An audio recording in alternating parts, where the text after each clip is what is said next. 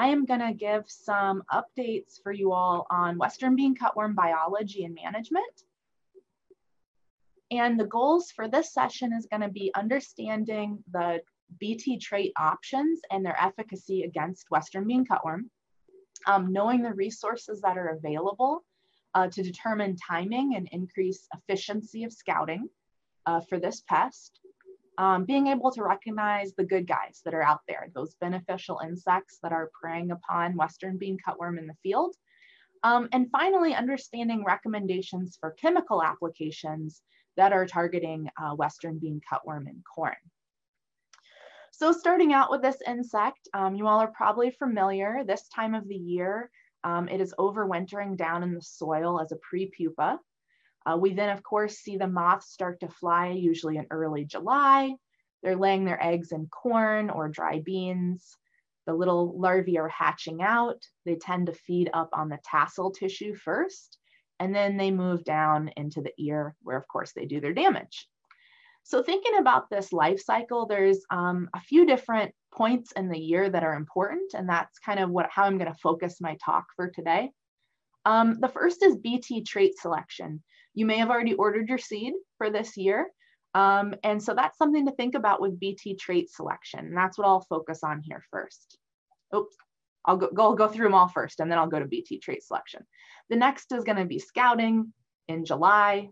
Biocontrol is happening at that time of year as well. Insecticide application um, prior to when the insects enter the ear. And then finally, maybe a point that gets um, forgotten is evaluating your treatments.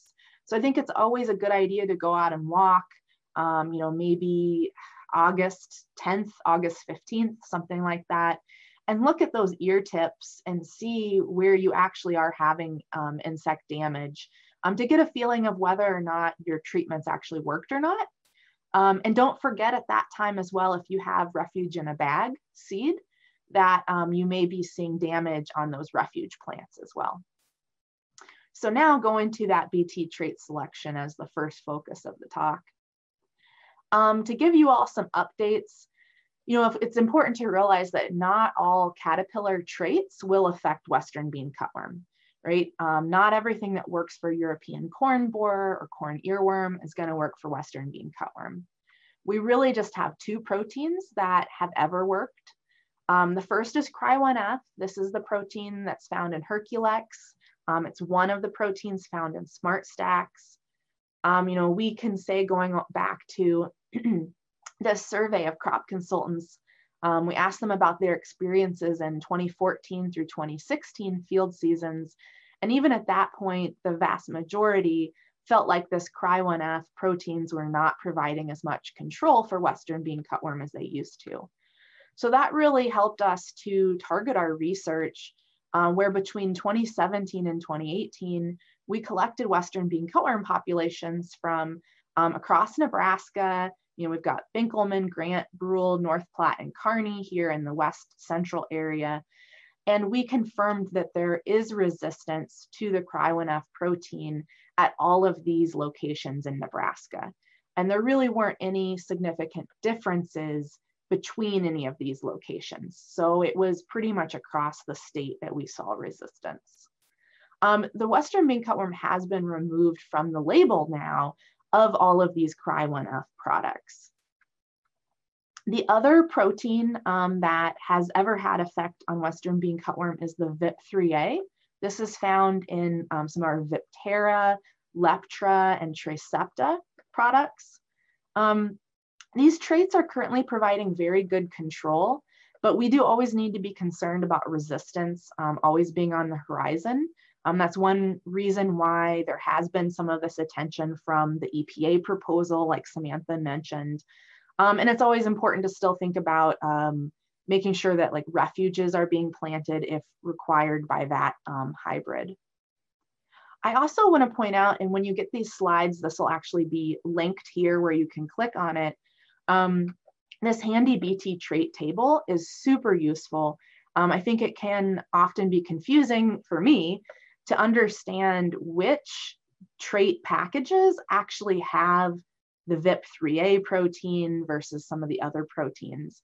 And this is just an amazing resource that allows you to see, you know, okay, Leptra, what are the proteins that it has? What are the insects that it targets? Um, and it's a really um, succinct way of looking at all of that information can be really helpful in um, your um, trait selection for your seed. Okay, next moving on to the scouting time of the year. Um, when you're thinking about when to start scouting for Western bean cutworm, there are some resources that we do provide. Um, the first, we provide some resources so you can be informed about the moth flight predictions based on the degree day model that has been developed for Western bean cutworm. Um, so we do publish a CropWatch article. We try to get out there by mid-June or a little bit earlier most years. This will help give you some dates for when we're predicting the Western bean cutworm moth flights to be happening in your part of the state. You can also download this AgriTools app. I love this. So, um, you know, this is a free app through UNL. I went on here on my phone yesterday, and for my house out by Hershey, um, it gave me for Western bean cutworm the dates for the different proportions of the Western bean cutworm flight. Now, since we are not yet accumulating degree days in 2021, these are all based on averages of weather data. So it's predicting it. But after March, once we start accumulating degree days, this will get more and more accurate as it's using real weather data to predict out when um, that flight is going to happen. So I love that app. I think it's a great tool. Um, we also provide monitoring of the moth flights themselves through trapping. Um, the UNL, we have a blacklight trap data that we post online um, from North Platte, Clay Center, Concord, and now um, Mead um, at NREC. Um, and then there's gonna be a link in the slide there for that. Um, I know a lot of folks, especially crop consultants and industry agronomists are running their own green bucket and pheromone traps as well. And I'm really happy to help with anyone who's interested in starting that up um, for yourself. So you now you know when you need to start scouting. Um, how are you going to do that? Well, we recommend selecting um, 20 plants from five different parts of the field. Now, so that's 100 plants. Or you can save actually quite a bit of work and reduce the number of plants you need to scout before making a decision by using the Western Bean Cutworm Speed Scout app. That's again a free app available through UNL. Um, and it allows you to put in um, your scouting information and it can give you a um, threshold decision you know, before you have to reach 100 plants. Save yourself a little time. Um, to do the scouting, you want to look, of course, at the upper third of the plant, um, on the upper side of the leaves, look in the tassel, the leaf axils, and the ear tip for larvae.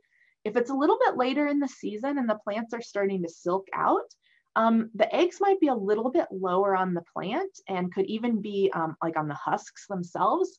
Um, so you might want to expand where you're looking if it's a bit later in the season or your field is a bit um, later in phenology. Our economic threshold is if um, between 5 to 8% or more of the plants are infested with eggs or larvae. And then if you are at um, milk stage, so R3, um, before eggs are being laid, then you're going to be um, too late in your phenology. That treatment is not going to give you an economic return at that point. So thinking about the egg identification here on our corn plant, our western bean cutworm tends to be on the top sides of the leaves and the upper third of the plant. It really prefers that late whorl stage corn, like right prior to tasseling. Compared to some of our other caterpillars, some of our other Lepidoptera pests, um, corn earworm is laid a single egg directly on the silks. European corn borer tends to be on the underside of leaves, often in the middle third of the plant, those eggs also look kind of like fish scales to me. And then fall armyworm tends to be laid on immature leaves.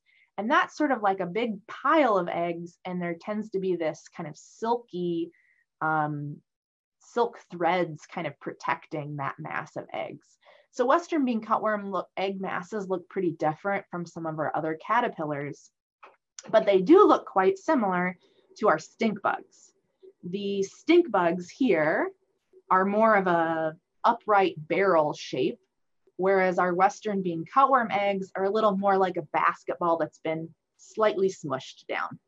Um, so looking at that shape and even kind of looking at them from the side um, to get that profile of the egg can be really helpful. So now talking about um, biological control with Western bean cutworm. We do have some good evidence that the good guys are at work out there in the field. These are all pictures um, that I've taken through doing, you know, field work out in the last six or seven summers. We have a convergent lady beetle and a pink spotted lady beetle that like to eat the egg masses.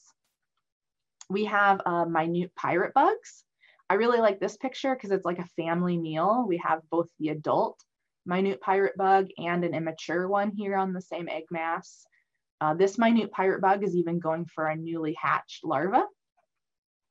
And then we have um, green lacewing larvae.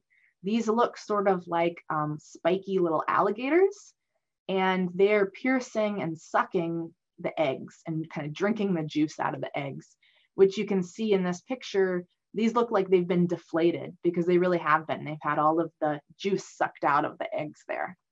So these guys are doing, um, you know, they're helping us out in the field. Um, we did two summers ago a project where we put up these time lapse cameras in the field and we basically spied on Western bean cutworm egg masses.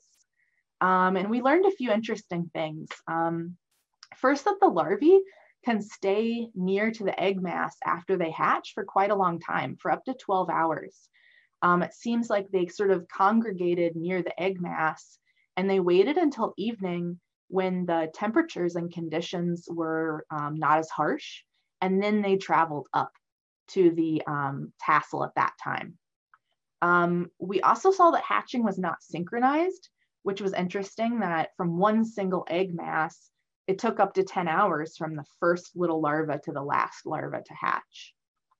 Um, those newly hatched larvae, those neonates, were actually able to survive really well through a pretty strong rainstorm. Um, the storm came up and we thought, oh no, it's destroyed our project with the video cameras out there. Um, but then we were able to look at the video and see that they withstood a pretty strong storm um, on those leaves. And then also through this, we saw some really cool evidence of in one of our videos that this minute pirate bug came along, spent um, about 15 minutes feeding on this egg mass. And then by the time it was gone, almost all of the eggs were either eaten or disrupted or had been um, damaged enough that they weren't going to hatch from this predator. So how can you support these good guys? Um, we've done a few studies looking at this. Um, we saw one study where uh, the pivot corners when rolled in Corners for Wildlife, this non-crop perennial diverse habitat around the crop field edges. Um, we used some cards to um, look at uh, the predators feeding on eggs in those cornfields next to the Corners for Wildlife and saw that that enhanced predation there. So the lady beetles were kind of doing a better job of eating those eggs when they had these um, perennial resources here. Um, you can also think about you know, making sure you're using thresholds and avoiding unnecessary insecticide spraying um, and choosing products that are less toxic to beneficials. So um, kind of on that, on the choosing of products, um, that's kind of gonna flow right into the next section on insecticides. So for timing, um, we do recommend that, of course, you need to have met your threshold of you know more than five to eight percent of plants infested, um, met through scouting. Ideally, the plants are at about 95% tassel. The egg masses are purple to hatching. Um, you've reached or exceeded the peak of the moth flight. Um, and you have favorable environmental conditions for doing an insecticide application. There's not a big storm that's coming up that evening. Now I know meeting all these conditions is like the perfect alignment of the stars that does not happen in reality. Um, these are obviously the conditions that we're striving to achieve, and some of these things are out of our control. Um, and that's one of the reasons why insecticide um, control of Western bean cutworm can be really challenging is because this ideal timing window does not exist every year and in every field. Um, one thing we can do, I mentioned that getting at the peak or later of the moth flight, you can look at our um, blacklight trap data to help you determine when that peak is happening. Um, just to give you an idea, the black line here is our 2020, 2020 data from our North Platte um, moth trap. Um, we peaked at July 21 to 22, which is much more average. You know, we had a very late year in 2019. Our, we were accumulating degree days very late um, in the summer. And we had a pretty high flight as far as the numbers of moths um, was about as high as we've been um, in the last five years um, in, in 2020. So product choice is important. Um, we know from some of our surveys of crop consultants that pyrethroids have been really commonly used. You know, back in 2014 to 2016, about 80% of the insecticide applications for Western bean cutworm were using pyrethroids. Um, and this is a this is a challenge because um, we do also have reports of um, these insecticides being less effective. So we're concerned about resistance. Um, you know, we did a lot of research on this. I don't want to go into all of the um, details on it for now, but what we found is that the Western bean cutworm in Nebraska are less susceptible to bifenthrin when we compare them to Western bean cutworm that came from Canada, which is where they do not use a lot of pyrethroids. So we have been selecting for resistance in Nebraska. Um, but our research is showing that resistance is not the whole story. There's not like a smoking gun of resistance being like, this is the whole problem. Um, there's probably also issues with application timing and technique, maybe environmental conditions, and not getting that good window um, due to the pest and crop phenology. So I do want to share briefly with you guys some of our um, insecticide trial data. This came from Grant in 2018. Um, and really what we're showing here is, here's our untreated control. This is amount of feeding damage to the corn ears. Prevathon at the highest rate performed the best out of all of these products. You'll have these slides available to you to be able to go back and look at um, this graph in more detail. This also reduced the percent of ears that had any caterpillars in them uh, from 43% and in the untreated control to eight, only 8% infested at the lowest treatment here with Prevathon. I also want to point out for this study, we did an early, ideal, and late timing of applications for a few of those products. And just to point out here the importance of application timing. Um, that when you came in too late or too early with some products, they really were not as effective. Um, Prevathon, again, at the highest rate, was the only one that actually did okay at early, ideal, and late timing. So um, I want to take just a little bit of time and tell you about this really cool project. Um, it has a lot of connection actually to crop production clinics. So last year at our North Platte crop production clinics, I ended up having a really interesting conversation with one of you all um, and was told that there's maybe a rumor floating around that some of the insecticides can kill the eggs of Western bean cutworm. Um, you know, based on the mode of action of the insecticides, I thought this was probably not likely, but I thought, well, this is a this is a study we can do really easily. You know, we can do this in the lab in one summer. We had this awesome insect science undergraduate student from here, um, from Hershey, um, Rachel Abbott, and she did this study this summer we used um, the uh, spray chamber in the pesticide application technology lab here, and we um, mimicked aerial application of insecticides on Western bean cutworm eggs. Um, and we saw, in short, no evidence for ovicidal effects. So no evidence that the insecticides were able to kill the eggs themselves at the low and high label rates of all of the products that we tested. So Mustang Max, Brigade, Hero, Prevathon, and Steward. However, we did see that after hatching, the larvae all died really quickly in all of the treatments, except for Steward. Um, and that is because that product needs to actually have some ingestion by the insect to be most effective. And the way we designed the experiment, there wasn't any food for them to eat after they hatched. So that's more of the way the experiment was designed, not necessarily that that product didn't work. Um, we saw that for up to five days in the lab, there was very good insecticide residual. We also looked at egg masses that had been sprayed or not sprayed, and then lady beetles were allowed to feed on those egg masses. And we saw that lady beetles that ate the eggs that were sprayed with Mustang Max, they didn't die, but they were severely disoriented. Like they'd get stuck on their back and they couldn't get up. Um, and this was compared to eating eggs sprayed by Prevathon, where there weren't any negative effects on the lady beetles. Um, so that's one of those things I think about again is some products like our pyrethroids are going to have more of a negative effect on our beneficials versus our products like Prevathon and Steward that are not as um, risky to our beneficials. So our take home points is that Western bean cutworm has evolved resistance to Cry1F protein. This is a protein found in Herculex and SmartStax, leaving VIP as the sole highly effective protein. There are a lot of good guys out there to help us with Western bean cutworm. Insecticide applications should be made only at the threshold, and that timing is um, important to consider. And then that product choice is also important to minimize resistance and risk to beneficial insects.